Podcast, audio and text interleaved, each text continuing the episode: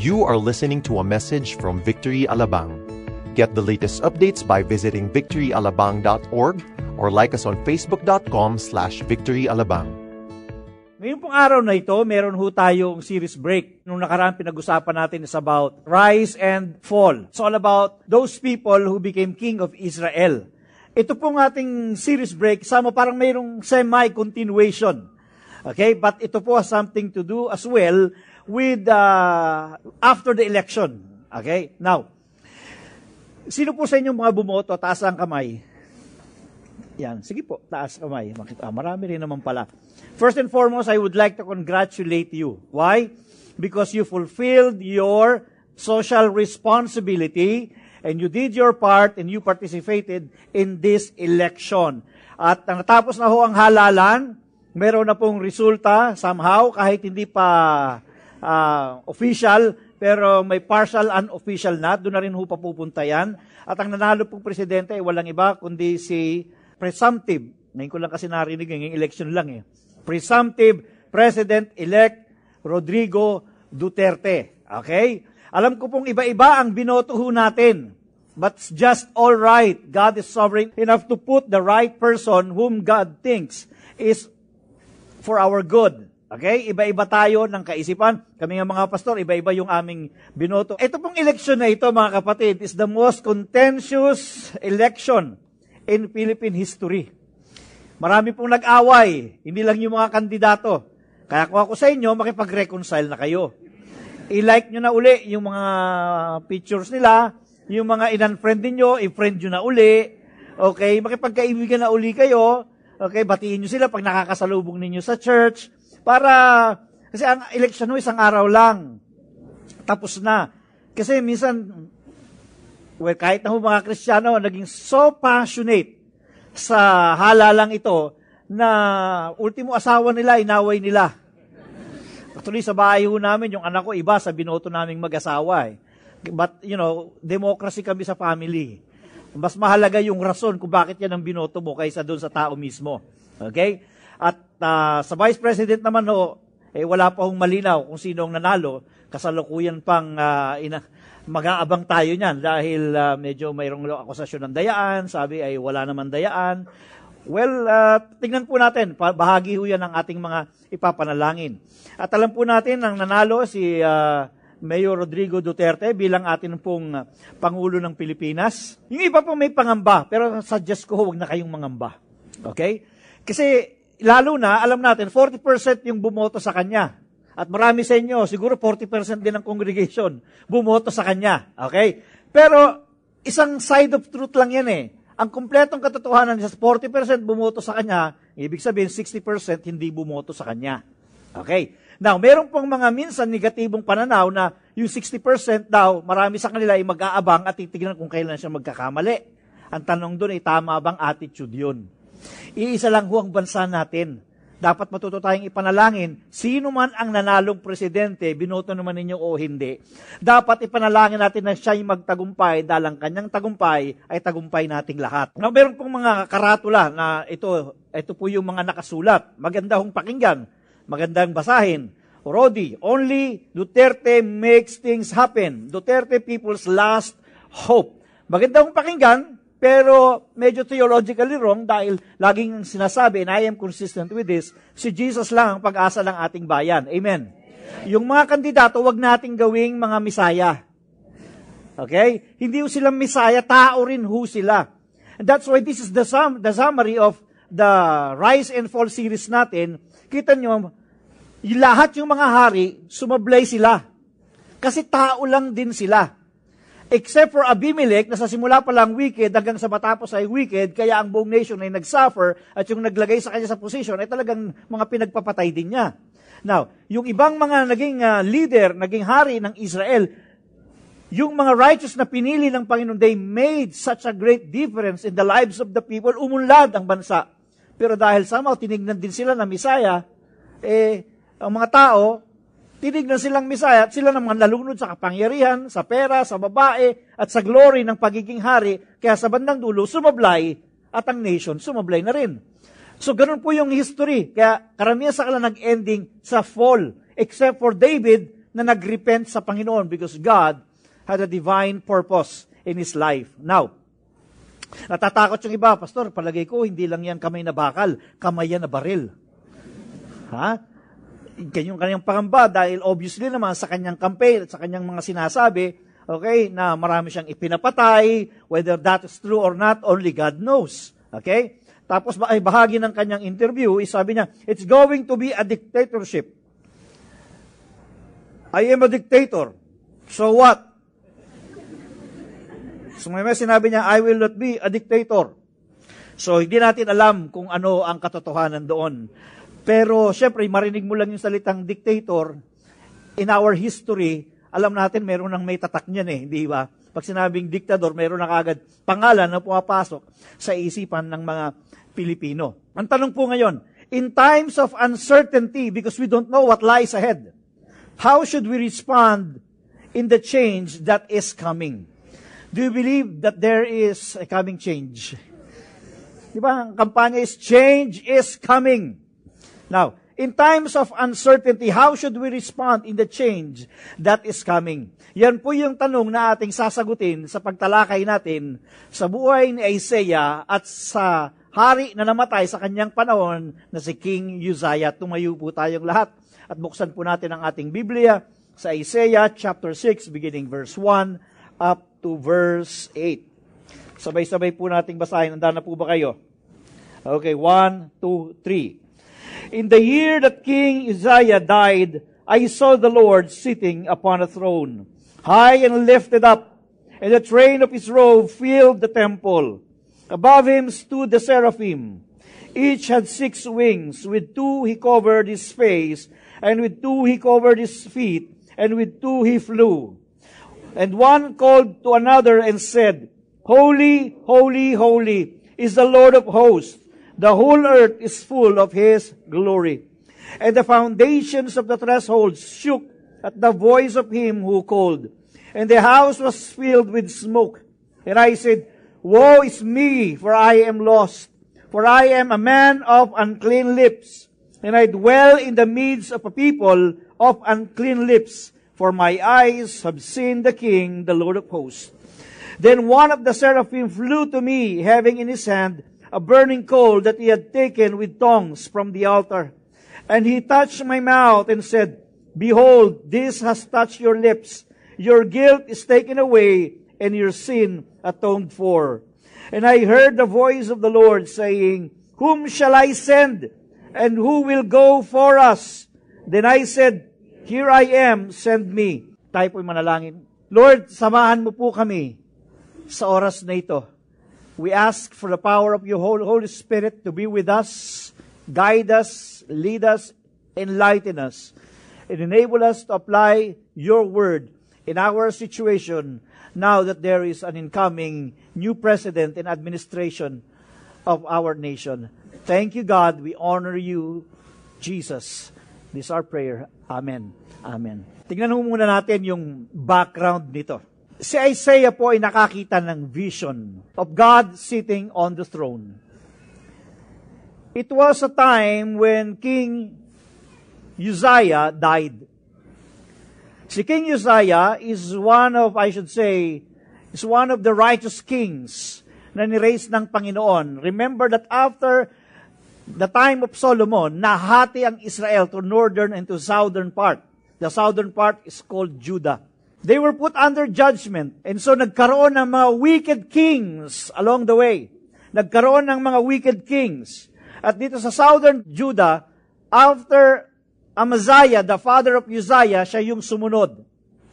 And because Uzziah was a righteous king, they experienced great prosperity. During the time of Solomon, they already experienced that. Pero naranasan muli nila kay King Uzziah, but of course, it's not as great as the time of King Solomon. Because as I keep on saying, even in our worship night the last time, if God would like to prosper a nation, God is going to raise up a righteous king. But if God would like to punish a nation because of their sins, God is going to raise up a wicked king. Si King Isaiah was a righteous king, and he was somehow used by the Lord mightily to give them prosperity. If we are to look at the background of this, ang kanyang buong buhay, makikita natin sa 2 Chronicles chapter 26. Ang sabi roon ng verse 3, 16 years old lang siya when he started reigning as king. And he reigned for 52 years in Jerusalem. At ito ang magandang katangian niya sa verse 4. And he did what was right in the eyes of the Lord, according to all that his father Amaziah had done. He set himself to seek God in the days of Zechariah, who instructed him in the fear of God. And as long as he sought the Lord, God made him prosper. So what is the secret of a nation's prosperity? Kapag ka mayroong righteous deeds and righteous acts ang isa pong leader. Pinagpapala ng Diyos ang bayan and if the nation cooperates with that righteousness. Nagkaroon po ng great prosperity at tignan natin at silipin natin konti yung prosperity na naranasan sa panahon ni Uzziah, naranasan ito ng Judah. He prospered in battle. Yung kanilang laging kaaway, yung mga Philistine, tinalo nila. They also broke down the wall of Gath and the wall of Jabne and the wall of Ashdod. Meron siyang 2,600 mighty men of valor at sa ilalim nila ay merong 307,500 army. Wow! Matindi yung kanilang AFP sa panahong yun. Okay? He prospered in building. Yung mga cities ng enemies nila na na-capture nila, kinuha nila yon at tinayuan nila ng mga establishment. At nagtayo rin sila ng strong fortifications sa iba't ibang bundok, sa iba't ibang lugar. Dahil, ibig sabihin nun, yun yung kanilang protective defenses, hindi sila basta-basta makakonquer ng kaaway pagka sila located yung kanilang defenses doon sa mga matataas na bundok. He prospered in bounty. Marami silang water supply. In an agricultural nation such as Jerusalem, that is very important. Iinumin ng mga hayop nila, ang mga halaman nila, mga pananim nila, mga palay nila ay madidiligan. Kaya marami pong nahukay na balon sa kanyang panahon. Kaya naman napakarami nilang cattle, fields, and vineyards. So makikita po natin na talagang matindi yung prosperity na ginawa ng Panginoon. Why? Because Uzziah was a righteous man. He did exactly what the Lord had told him during his time. Another thing in verse 15, ang sabi, in Jerusalem, he made machines invented by skillful men to be on the towers and the corners to shoot arrows in great stones. And his fame spread far, for he was marvelously helped till he was strong. So you see, sumikat pa siya ng gusto. Yumaman yung kanyang pinamumunuan. Kayo ba'y nananampalatayan ang Pilipinas ay uunlad? Dapat tayong manampalataya. Huwag tayong maging negative. Change is coming. Let us believe that the change is positive, not negative. Amen. Because there are two kinds of change, negative and a positive change. Pero ito pong unfortunate na nangyari sa buhay ni King Uzziah. Sabi ng verse 16, But when he was strong, he grew proud. Sa madalis salita, nakapasok ang pride, and pride is a killer. It's a Lucifer spirit. But when he was strong, he grew proud to his destruction. For he was unfaithful to the Lord his God, and entered the temple of the Lord to burn incense on the altar of incense. Naalala niyo ba si King Saul? Nung ang ginawa niya, nung hindi pa dumarating si Prophet Samuel, hindi naman siya saserdote, pero siya ang nag-alay sa Panginoon, and God was so strict about that, especially in the Old Testament.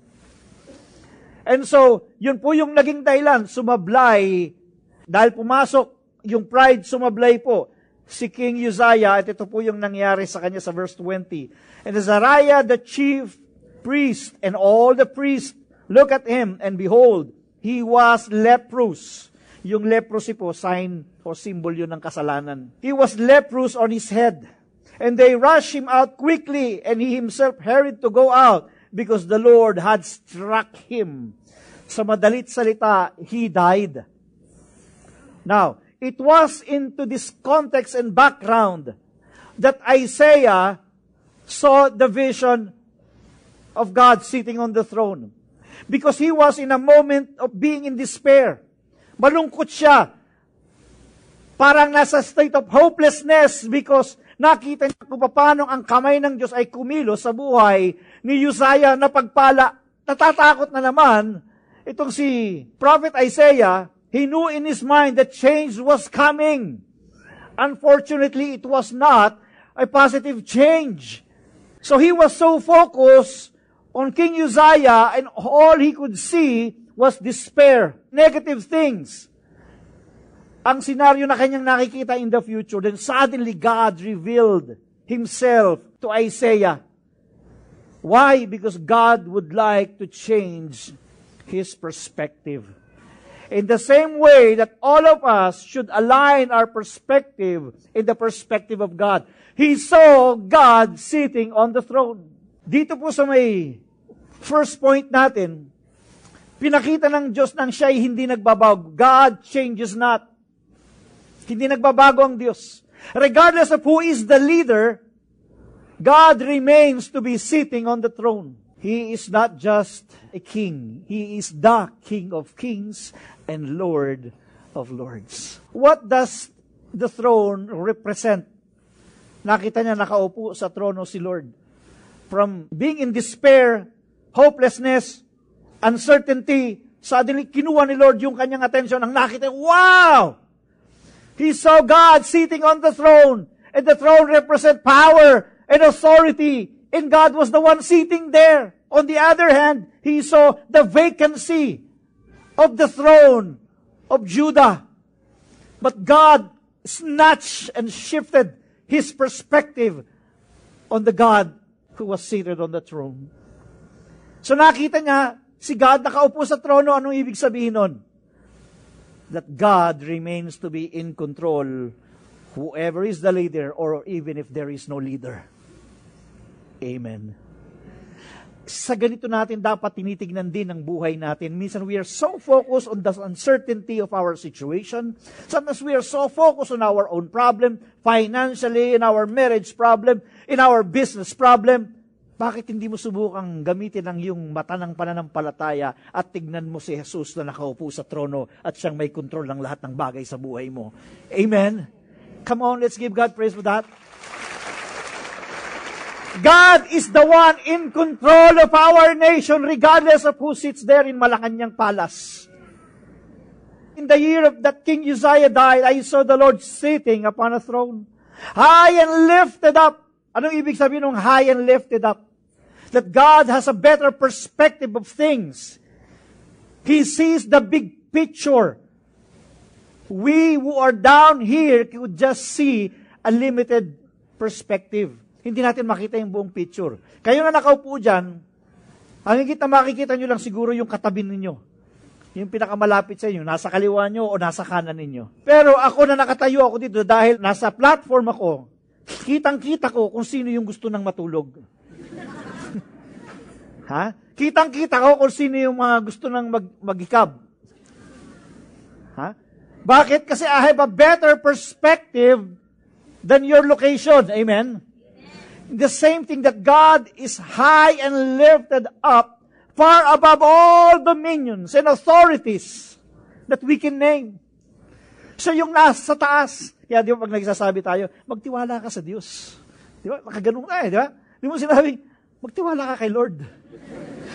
Nakakita lang kayo? Magtiwala ka kay Lord. Sabi, sino Lord dyan? Tinuturo natin doon sa taas. Why? Because God is high and lifted up. Kita niya yung mga bagay niya hindi natin kita. Kung ang tanong ninyo, bakit si Duterte? Hindi sana sayang ang Pilipinas magiging parang isang buong Makati na, hindi ba? Sayang, hindi siya nanalo. Tapos na ho tayo dun eh. Huwag na tayo manghinayad, sabihin natin, hindi ba dapat ang gobyerno ay may puso? Pastor naman, eh, nasa tuwid na daan na nga tayo, liliko pa ba tayo? Di ba? Tapos na ho tayo dun eh. God is sovereign. Galagay niya kung sino yung gusto niyang ilagay.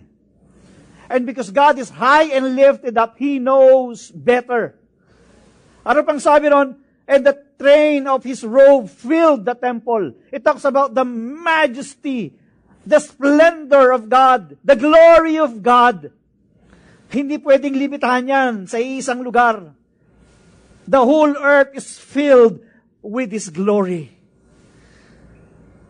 You cannot put God in a box and dictate what He would like to do. Sometimes the Lord thinks differently from the way we think. Siya ang naglagay doon, siya yung nag-promote ng tao. Hindi naman self-proclaimed president si Duterte.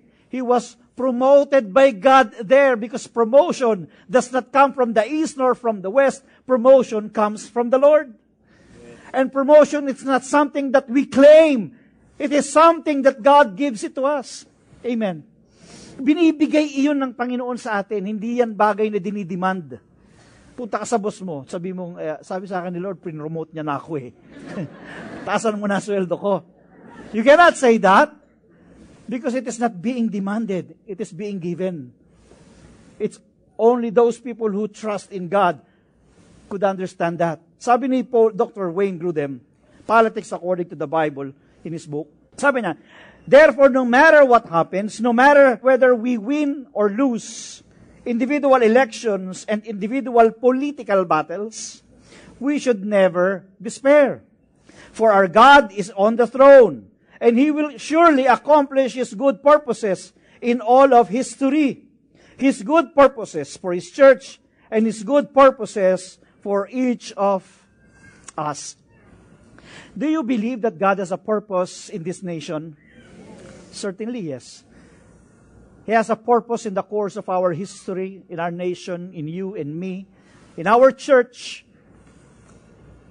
And God is so wise, the wisest of all, that despite and in spite of failed expectations that we have, still God can manage to fulfill His purpose in a miraculous way. Dahil may plano ang Diyos and no plans of God can be thwarted. Walang plano ng Diyos ang pwedeng hindi mangyari. Sometimes ito'y nadidelay dahil na rin sa atin. Sometimes because of our stubbornness, sometimes because of our sins and disobedience. But He who promised is faithful and He will fulfill it. Ang inuuna muna ng Diyos, bago niya ganapin yung purpose sa buhay mo, is God is more concerned with your character and attitude more than your promotion and more than your blessing and more than your purpose. Amen. Because God can only fulfill that purpose if you are aligned to the character of God. Sa Daniel chapter 2 verse 20 to 21, he said, si Daniel po ito ah, during the time when they were held captives by the Babylonians and they had a wicked king. At papapatay lahat ng mga wise sa Babylon. Kasama na siya dahil walang maka-interpret sa panaginip ng hari. Now, ang sabi ni Daniel dito, dahil binigyan siya ni Lord ng interpretasyon sa panaginip ng Pharaoh, sabi niya, he said, Praise the name of God forever and ever, for He has all wisdom and power. He controls the course of world events. He removes kings and sets up other kings. Sino raw ang naglalagay? Si Lord ang naglalagay ng mga hari. Siya ang kumukontrol sa sitwasyon ng buong mundo. Si Daniel, pwede siyang magreklamo. Kasi po pwede siyang isa sa mapapatay. Dahil sabi ng Pero, dahil wala maka-interpret sa kanyang panaginip, ay patayin lahat ng mga matatalino. So dahil sila, Daniel, bagamat sila ay part ng chosen people of God, pero nasubdue sila ng Babylon, pati sila ipapapatay na. Pero ang ginawa ni Daniel, humingi ng katalinuhan sa Panginoon at lalo pang nagpuri. He responded in worship. And so you know what happened there? Nung mabigay ni Daniel yung interpretation, siya pa ang nag-promote kay Daniel. At ginamit si Daniel para si para ma-erase up din sila Meshach, si Sadrach, and Abednego na part ng chosen people of God to govern the entire government. At si Daniel naging kanang kamay ng Pharaoh. Ginamit ng Diyos si Pharaoh para ang isang mananampalataya ng Diyos ay maging kanang kamay niya at mapagpala maging ang mga anak ng Diyos. Amen. That's exactly what I mean. That is the posture that we should be taking as a church. Instead of us complaining, instead na tayo mag-abang, kailan ba siya magkakamali? Pag siya lumagpas ng six months at hindi pa niya na lutas ang krimen, dapat siya mag-resign. Is that supposed to be the attitude that we should pose? I don't think so. We should pray for him. Three to six months ang sabi niya. Alam naman natin, mga political statements lang yan eh. Paano kung six months in one day? Dapat na ba siya mag-resign? You know, that's only a political statement. And we, as part of the Philippine society, alam natin ang politika dito. Lahat ng, lahat ng klase ng pangako, ipapangako ng politiko para manalo. They are just but human being. Pero tayo as a church, we have to understand, we have to be patient, we have to pray for our incoming president. Dahil kung yun ang posture natin, kahit na granting na matigas yung kanyang puso, at ayaw niyang gumawa ng mga bagay, halimbawa na makakabuti para sa ating bayan. Pero pag natuto tayong manalangin, alam niyo ang kayang gawin ng Diyos. Proverbs 21 verse 1, The king's heart is in the hand of the Lord. He directs it like a water course wherever He pleases. Ang puso ng hari ay nasa kamay ng Diyos at kanya itong padadaluyin katulad ng isang na katulad ng tubig padadaluyin niya kung saan man niya nais. God can control the heart even of President Duterte. Sa Isaiah chapter 6 verses 2 and uh, 3, isa pang vision na nakita niya. Above him stood the seraphim, each had six wings. With two he covered his face, and with two he covered his feet. And with two he flew. And one called to another and said, Holy, holy, holy is the Lord of hosts. The whole earth is full of his glory. Yung tatlong holy speaks about the Trinity and speaks about the fullness of God's holiness. Super holy that no one can beat. No one can compare. Nakita yon ni Prophet Isaiah. You know what? When you see and when you understand the holiness of God, you would be able to see how unholy you are. How unholy we are. We would like to see change. But change must start within us. At sino ang bumabago sa atin? Ang Diyos ang bumabago sa atin. He changes us. In verse 4, ang sabi roon, matapos niyang makita ang kabanalan ng Diyos, and the foundation of the threshold shook at the voice of him who called, and the house was filled with smoke. And I said, Woe is me, for I am lost, for I am a man of unclean lips, and I dwell in the midst of a people of unclean lips, for my eyes have seen the King, the Lord of hosts. Bakit nasabi ni Isaiah? Isaiah was a prophet, ibig sabihin, mouthpiece of God.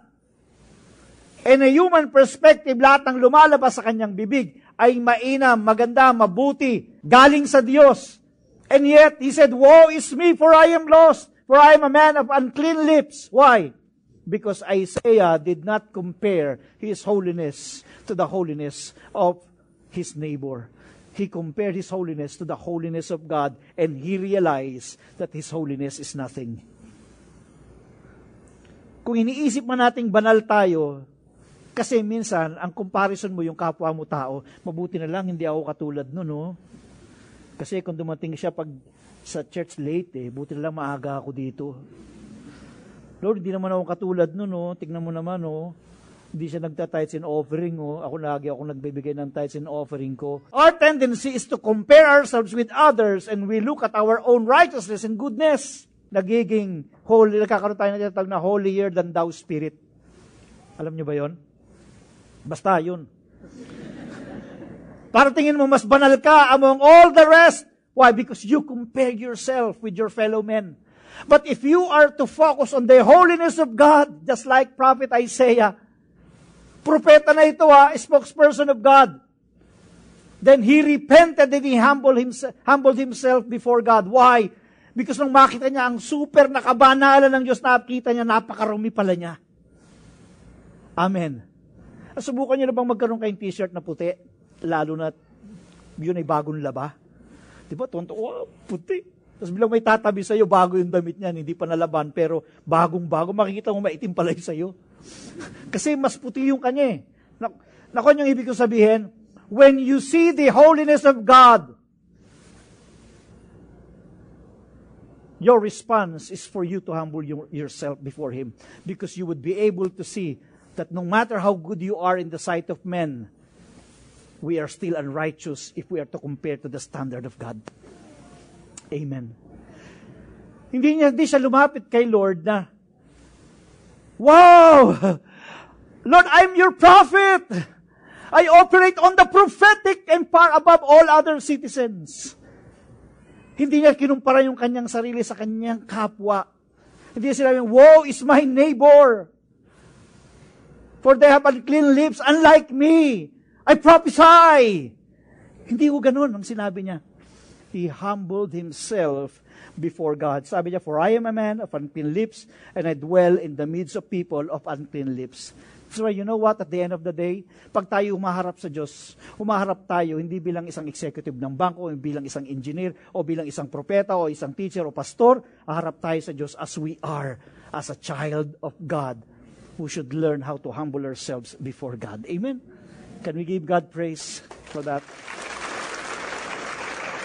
For my eyes have seen the King, the Lord of hosts. Now, sabi po gano'n sa verse 6, Then one of the seraphim flew to me, having in his hands a burning coal that he had taken with tongs from the altar. And he touched my mouth and said, Behold, this has touched your lips. Your guilt is taken away and your sin atoned for. Sabi ninyo, burning coal. Ano sa Tagalog yun?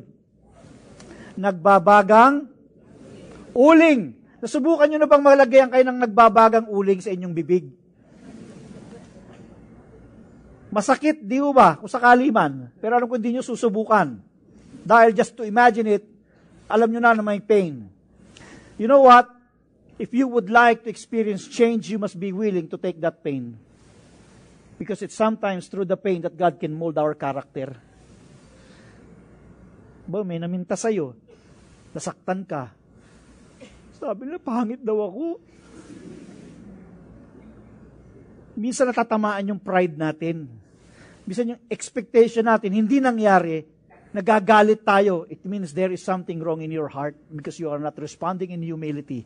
You are fighting back. Yung burning coal doon, it's the refining fire of the Lord in our lives. Bakit nilinis yung kanyang mouth? Kasi mas gagamitin pa siya ni Lord. Kung gusto nating mas magamit pa tayo ni Lord ng gusto, handa ka dapat na magpadurog sa Kanya. Handa ka dapat magpa-refine sa Kanya. And he touched my mouth and said, Behold, this has touched your lips, your guilt is taken away, and your sin atoned for. That burning coal represents the righteousness of God, the holiness of God that would remove our unholiness, our unrighteousness. And we must allow God to do that for us to be used by God even more. God has given us the provision. Kaya ang, ang dahilan kung bakit nagdudusa sila Prophet Isaiah during that time is because nagkasala yung kanilang hari. But God has a provision for us in 2 Chronicles 7.14. If my people who are called by my name shall humble themselves and pray and seek my face and turn from their wicked ways, then I will hear from heaven and I will forgive their sin and heal their land. When people would ask for forgiveness, that is God's condition before He would heal the land. Adyan po kayo. And a nation full of pride cannot ask for forgiveness. Ang isang taong malaki, mataas ang pride, hindi yan mapapakumbaba. Pero pag natutong magpakumbaba, alam naman ni Lord, lahat tayo sablay eh. Aminin natin. Amen. Lahat tayo nagkasala. Pero ang inaantay lang niya sa atin, yung magpakumbaba katulad sa bayan natin, all of us must learn to repent. Especially nung nakaraang election na nag-divide ang maraming, maraming mga congregation. Naging divisive masyado yung election. Kalimutan na yung election. Let's, let's come together now and repent before God. Lord, forgive us from our division. Forgive us from fighting each other because of the candidates. We should come together. Why? because si Lord nakatingin sa church kung anong ating gagawin. Where the, nation, where the church goes, the nation goes. God is expecting something from us. God would like to change our nation, but He's going to change it through us because we are the church. And as I said, wherever the church goes, the nation goes. Anong sabi po rito sa Isaiah 6.8? And I heard a voice of the Lord saying, Whom shall I send? And who will go for us? Then I said, Here I am, send me. Whenever God would like to do something in a particular nation, God would like to use someone. God would like to use a corporate man in our time. That corporate man is none other than the church. Each and every one of us. sino ang mangangaral ng salita ng Panginoon, Lord, here I am, send me. Ang role natin sa bayang ito ay hindi yung tayo ay mamulitika. As a church, our role is still to be a church, to proclaim the good news that can transform people's lives. Our role as a church is to still make disciples. Our role of this, as the church is to obey and to submit to our government. Do you believe that really positive change is coming? Positive na yung confession ko. Positive, hindi lang basta change. Ha? Positive change is coming. Now, kayo ba handa kayo mag-cooperate sa bayan natin? Now, may mga panukala na na inilalabas, mayroong mga intention na yung ating magiging bagong Pangulo. Ano yung mga intention niya? Una, okay, pagdating ng alas 9 ng gabi, bawal na ang karaoke at saka videoke. Ha? Struggle sa akin yan. But I'm willing to comply. I'm willing to obey. We have to sacrifice. Magkakaroon ng curfew. Anong oras? 10 sa mga kabataan. Pag nahuli yung mga kabataan, mga teenager ng alas 10 ng gabi, hindi silang ikukulong yung magulang. Oh, kita nyo na. Kayo, kung may anak kayong teenager, responsibilidad nyo yan. Bawal nang uminom. Wala na kayong problema dito eh. Bawal kayong uminom ng alak na pagdating ng alauna ng gabi. Kukulong kayo pag kayo susuray-suray doon o nakita na kayo pag-inuman. Ni, malamang yan, pagbawal na rin pati pagtitinda ng alak pagdating ng alauna ng madaling araw. Handa ba kayo mag-cooperate doon? Yung hindi sumagot, malamang siya yung minom. Problema kayo dyan. Ha? Yung mga may sasakyan, kung ang sasakyan nyo is year 2000 and below, ha? Traffic sa EDSA, nagreklamo kayo. We want change! O, yung 2000 and below, lahat po yun ay ipi-phase out na. Uunahin ang mga public utility vehicle. Kaya suggestion ko, kung ang sasakyan nyo is 1999, ibenta nyo doon sa hindi nagbabasa ng dyaryo. Kasalanan niya yun, hindi siya nagbabasa ng dyaryo. ha? Eh, luluwag nga ang EDSA. Alam niyo ba yung dating panukala na ang, ang mga kolorum na bus, pag nahuli, kalahating milyon ng bayad? Malamang yon ituloy ni Duterte. Kasi gusto nyo, kamay na bakal eh, ibibigay sa inyo yan. Sa EDSA, meron na hong mga CCTV camera. Okay? At malamang yan, sa pagdating ng Duterte presidency, hindi na lang sa EDSA. Okay? Pat sa major and minor thoroughfares, malamang magkaroon ng CCTV. Eh, kung ikaw, habitual violator ka, tuwan-tuwa ka siguro, oh, naku, walang nanguhuli sa akin. Pag renew mo ng lisensya, nakalista lahat yung kaso mo. Bayaran mo lahat yan, bawat penalty. Maaari magreklamo ka, ipapakita sa iyo yung summary lang lahat ng violation mo dahil lahat yun ay naka-record sa CCTV. Ha? Ano? Gusto nyo pa? Ha? Baka nga, ako, tingin ko lang ha, bagamat di niya sinasabi, baka maglagay ng kulungan dun sa EDSA. Di ba nakalagay, bawal tumawid dito, nakamamatay. O, pag pinilit yung tumawid, doon na mismo, ikukulong na kayo doon, maghapon na kayo doon. Pag tumawid kayo, eh, gusto ninyo disiplina, eh, ibibigay sa inyo. Kung di madyan po nakalagay, bawal umihi dito, lalagyan ng CCTV camera yon. Nakapwesto ka. Papito-pito ka pang ganyan. Kitang-kita yung mukha mo sa camera. O, ibabalita ngayon sa TV Patrol. Lalaking ito nahuli sa CCTV camera. Umiihi sa bawal na lugar. Bawal magtapon ng basura dito sa ating panahon. Kung saan nakalagay bawal magtapon ng basura, lahat ng basura naroon. Pag pina-implement ang disiplina, magkakaroon ng tunay na pagbabago. Ang tanong doon, handa ba kayo sa pagbabagong ito? Si King medyo natatakot si Pastor King eh. Baka kasi baka ipa-implement, pagdating ng alas 10 ng gabi, huhuli ng mga gwapo. Merong pagbabago na mangyayari but we have to cooperate. How can we be of help to transform this nation? Unahin natin yan sa pamamagitan ng panalangin. Sabi ng 1 Timothy 2, 1 to 3, I exhort therefore that first of all, supplications, prayer, intercession, and giving of thanks be made for all men, for kings, and for all who are in authority, that we may lead a quiet and peaceable life in all godliness and honesty. For this is good and acceptable in the sight of God, our Savior. Pangalawa, sa Romans 13, 1 and 3, everyone must, again, submit himself to the governing authorities.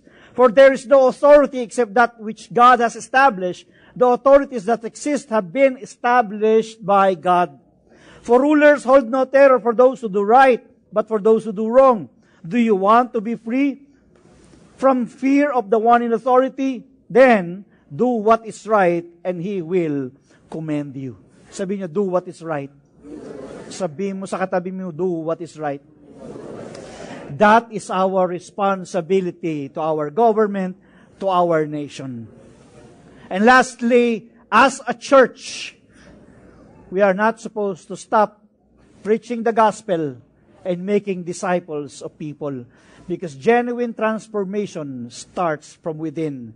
And it is the gospel of the Lord Jesus Christ that can only change a wicked heart, a sinful heart. He, Jesus, died for all of our sins so that He would shed His precious blood. And through that blood, ang bawat lumapit kay Jesus ay nililinis ng banal na dugo ng Panginoong Jesus. And if anyone is in Christ, he is a new creation. The old has gone. Behold, the new has come. Nagkakaroon ng pagbabago sa tao. It's the same gospel that we preach today that has been preached more than 2,000 years ago. It's still the same message that transformed each and every one of us, not just during the time when we offered our lives to Jesus, but as long as we live, that same power of the gospel will be the one to transform us. Mga kapatid, again, the hope of this nation is Jesus Christ and His gospel.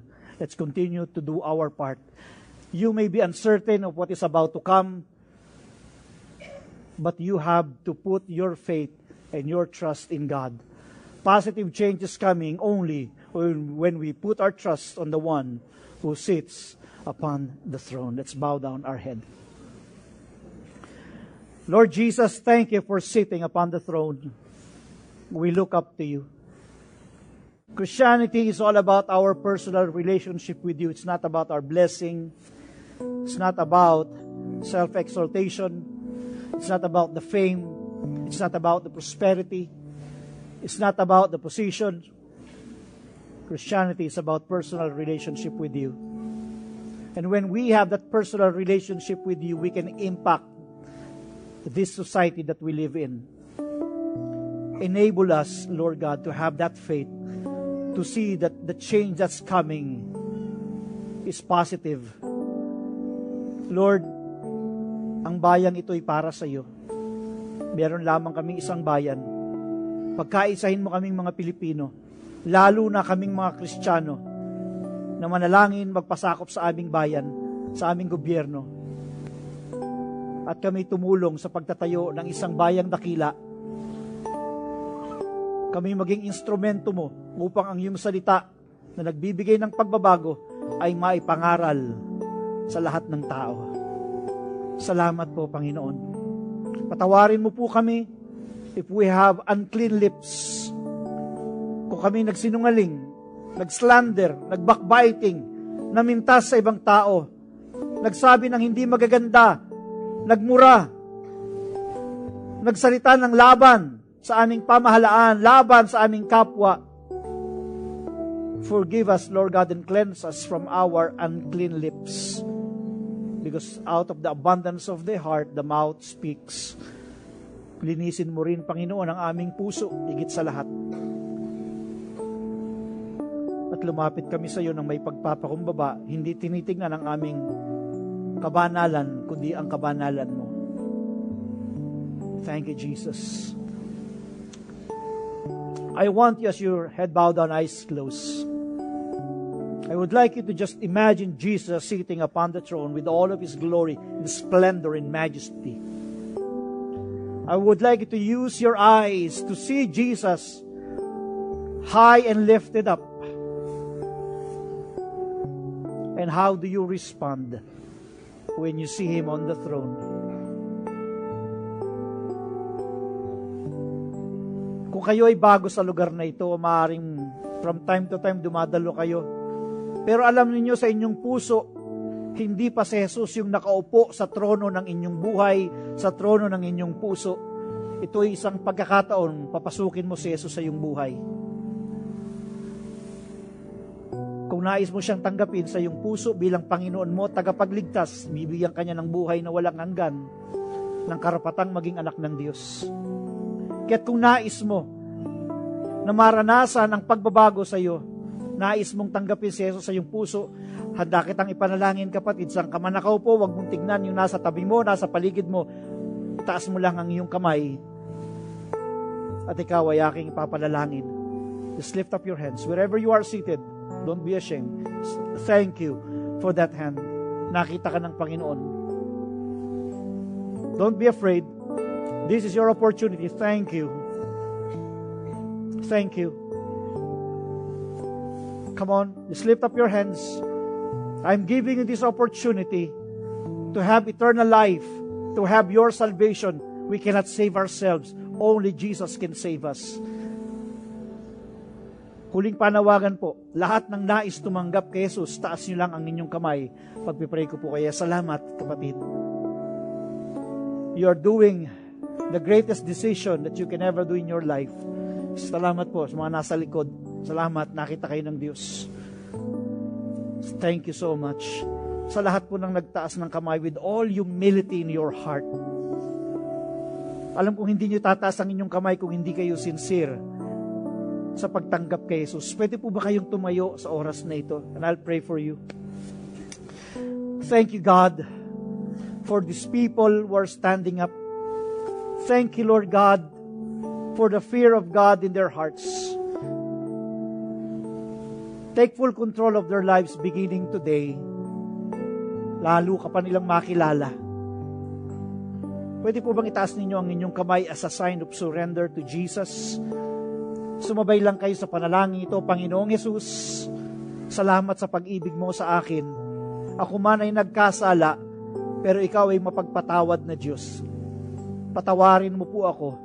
Linisin mo ko ng iyong banal na dugo at sa oras na ito, tinatanggap kita sa aking puso bilang aking Panginoon na tagapagligtas. Ang buhay kong ito ay para lang sa iyo. Salamat po, ako'y anak ng Diyos at mayroong buhay na walang hanggan dahil sa iyong ginawa sa krus ng Kalbaryo. Salamat po, Panginoon. Salamat